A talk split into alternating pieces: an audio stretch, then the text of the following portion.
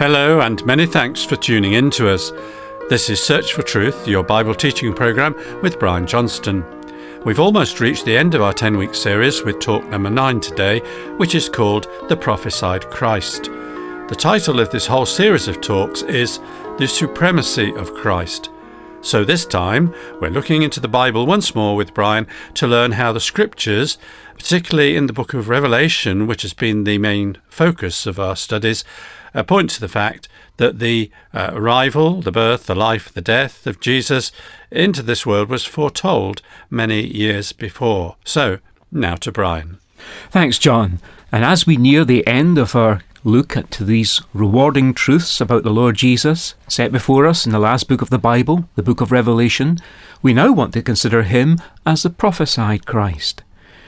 John describes the Lord as the lion that is of the tribe of Judah, the root of David. Let's consider for a moment those references to Judah and David. Taking Judah first, Jacob prophetically declared, The sceptre shall not depart from Judah, nor the ruler's staff from between his feet until Shiloh come, and unto him shall the gathering of the peoples be. That's in Genesis 49 and verse 10. Additionally, in relation to David, the prophets of the Old Testament indicated that the Messiah would descend from David. Nathan, the prophet, informed Israel's king, When your days are fulfilled, and you sleep with your fathers, I will set up your seed after you, that shall proceed from your body, and I will establish his kingdom. That's in 2 Samuel chapter 7. And this is confirmed by the book of Hebrews in chapter 1 verse 5 as having ultimate reference to Christ. In fact, throughout the three sections of the Jewish Old Testament, Jesus was prophesied. The Bible tells us that when humanity corrupted itself at the very beginning, God gave a promise of a time when another human, someone described as the seed of the woman, would make deliverance possible. Deliverance from the results of human disobedience, which had begun to trouble life in this world. The actual words are these in Genesis chapter 3. Then the Lord God said to the woman, He was addressing Eve after she'd eaten the forbidden fruit, What is this that you have done? The woman said, The serpent deceived me, and I ate. So the Lord God said to the serpent, Because you have done this, cursed are you above all livestock and all the wild animals. You will crawl on your belly, and you will eat dust all the days of your life and I will put enmity between you and the woman, and between your offspring and hers. He will crush your head, and you will strike his heel. And so, there we see at the very beginning, God promised that a human descendant of Eve would crush our enemy, the devil. The promised human descendant was described as the offspring or seed of the woman. Here we find in these words the Bible's first prophecy of the deliverer or Messiah who was coming the answer to what we now experience as the human condition, with all its difficulty and trouble, had been worked out by God in advance. The solution was obviously going to be very costly. That much was clear from the mention of the hostility between descendants of Eve, who would try to give allegiance to God, on the one hand, and on the other hand, those who would end up fulfilling the evil desires of the devil. The Old Testament is divided into three sections the law, the prophets, and the writings. All three of them predict Jesus. And now we'll look at the Old Testament prophets. Perhaps the best thing we can do is to try to see it from the perspective of an outsider looking in. I'm thinking of someone who fits that category, whose story is told in the Bible itself, in Acts chapter 8, in fact. There was an Ethiopian, and he had come to Jerusalem to worship, and he was returning and sitting in his chariot and was reading the Old Testament Bible prophet Isaiah. And the Spirit said to Philip, Go up and join this chariot. And when Philip had run up, he heard him reading Isaiah the prophet and said, Do you understand what you are reading? And he said, Well, how could I, unless someone guides me? And he invited Philip to come up and sit with him.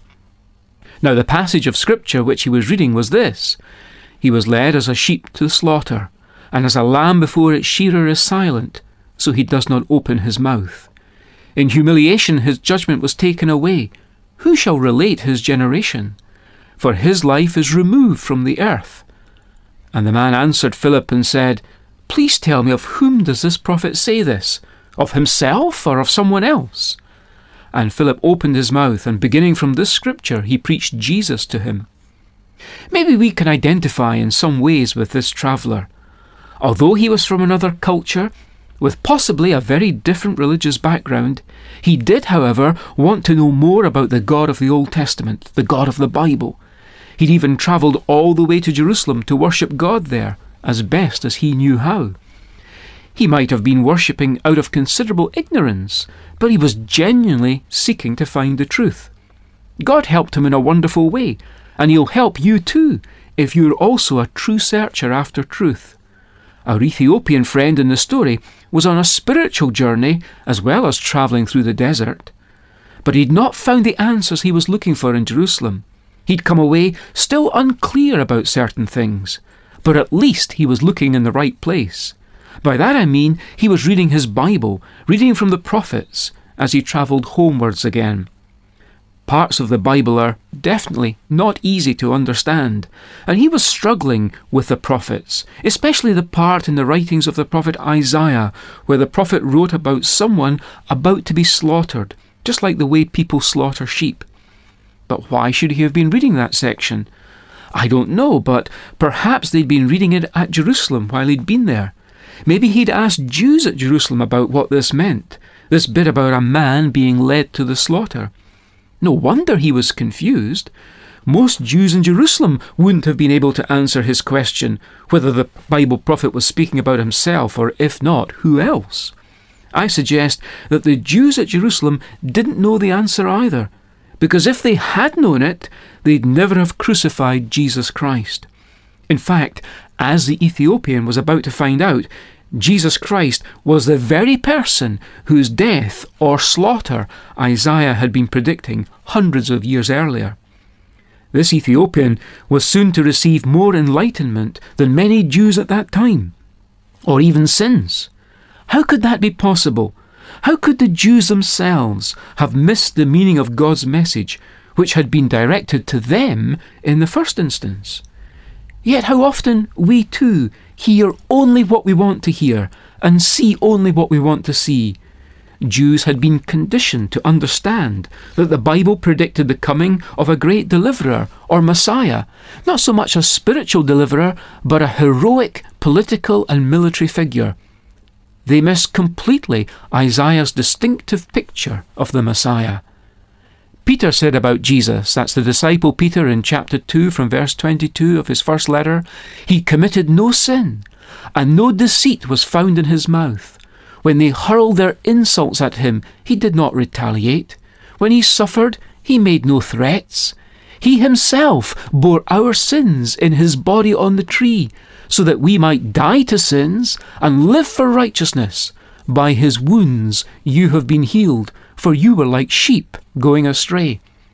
I have no doubt that this matches very closely what Philip must have said to the Ethiopian, because Peter too was using the same Bible text in Isaiah chapter 53 as his starting point. Peter tells us that we've all wandered away from God. Irrespective of who and where we are, we've all gone astray like sheep. Choosing to go our own way and not God's way has made us to be like wandering sheep as far as God in heaven is concerned. That's Peter explaining what he means by our sins. That's why Israel's long awaited Messiah, Jesus, God's very own Son, had to be sacrificed. Jesus was the perfect sacrifice. For his was a perfect life. He committed no sin, and no deceit was found in his mouth. It was all in God's plan that our terrible disease of sin might be healed by his wounds, what a wonderfully loving God! He's offering each of us a free pardon which was paid for by his own Son. So what do we need to do? Let's refer again to Peter. Everyone who believes in Jesus receives forgiveness of sins, he says in Acts 10 and verse 43. I'll have to leave you to research the writings. Remember, that's the third section of the Jewish Old Testament. I'll have to leave you to research the writings for yourselves. But I suggest you begin with Psalm 22, which is an amazing poetic description of the cross, which we've now arrived at in our consideration of Philip's preaching. And so the law, and the prophets, and also the writings, the three parts of the Old Testament as the Jews regarded it, they all prophesied Jesus.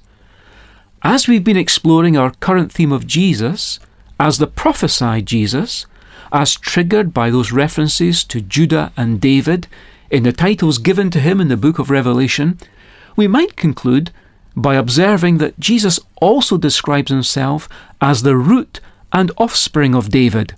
That's found in Revelation 22 and verse 16. This is a very significant description. Obviously, the root is the source from which a plant springs. The term is used metaphorically for the fact that Jesus was the origin and strength of the messianic line. On the other hand, Jesus' lineage from David is established both legally in Matthew and biologically in Luke's Gospel by means of their New Testament genealogical records. Bringing both of these facts together, we might say, in his divine capacity, Christ was David's root, and in his human role, he was David's offspring. This was the Christ who was prophesied, David's Lord and David's Son, so as to be our Saviour.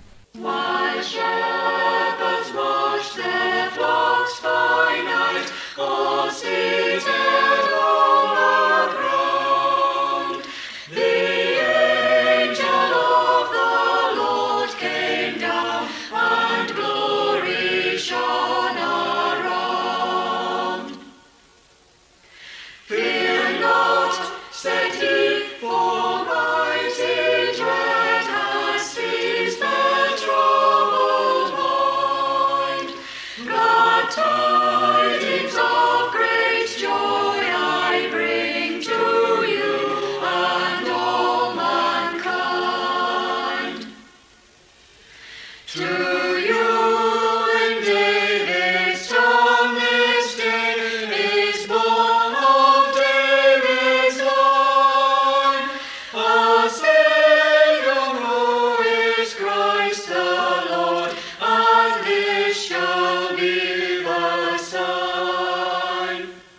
Although we don't often have a Christmas hymn in July, uh, the words of verse 3 fit quite well, so I couldn't resist including it. I trust you'll agree, and I hope you enjoyed it. At the talk too, of course. I remind you again there's a transcript booklet containing all of this series, uh, so if you'd like one or more, please tell us and ask for the title The Supremacy of Christ. Now I'm about to give you our contact details, so if you've got pen and paper to hand, here they are. Search for Truth Church of God, Downing Drive, Leicester, LE5 6LN, UK. Now repeat that.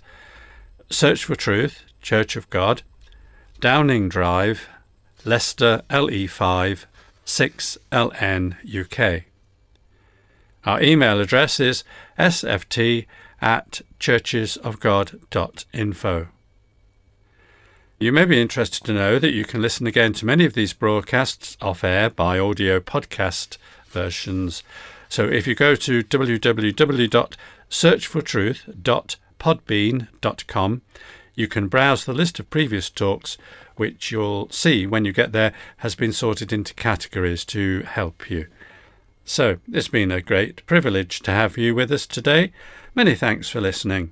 Next week's the final study in this series and Brian's study is of the victorious Christ, so be sure to join us.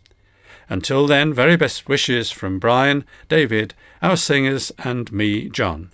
A goodbye, and may God richly bless you.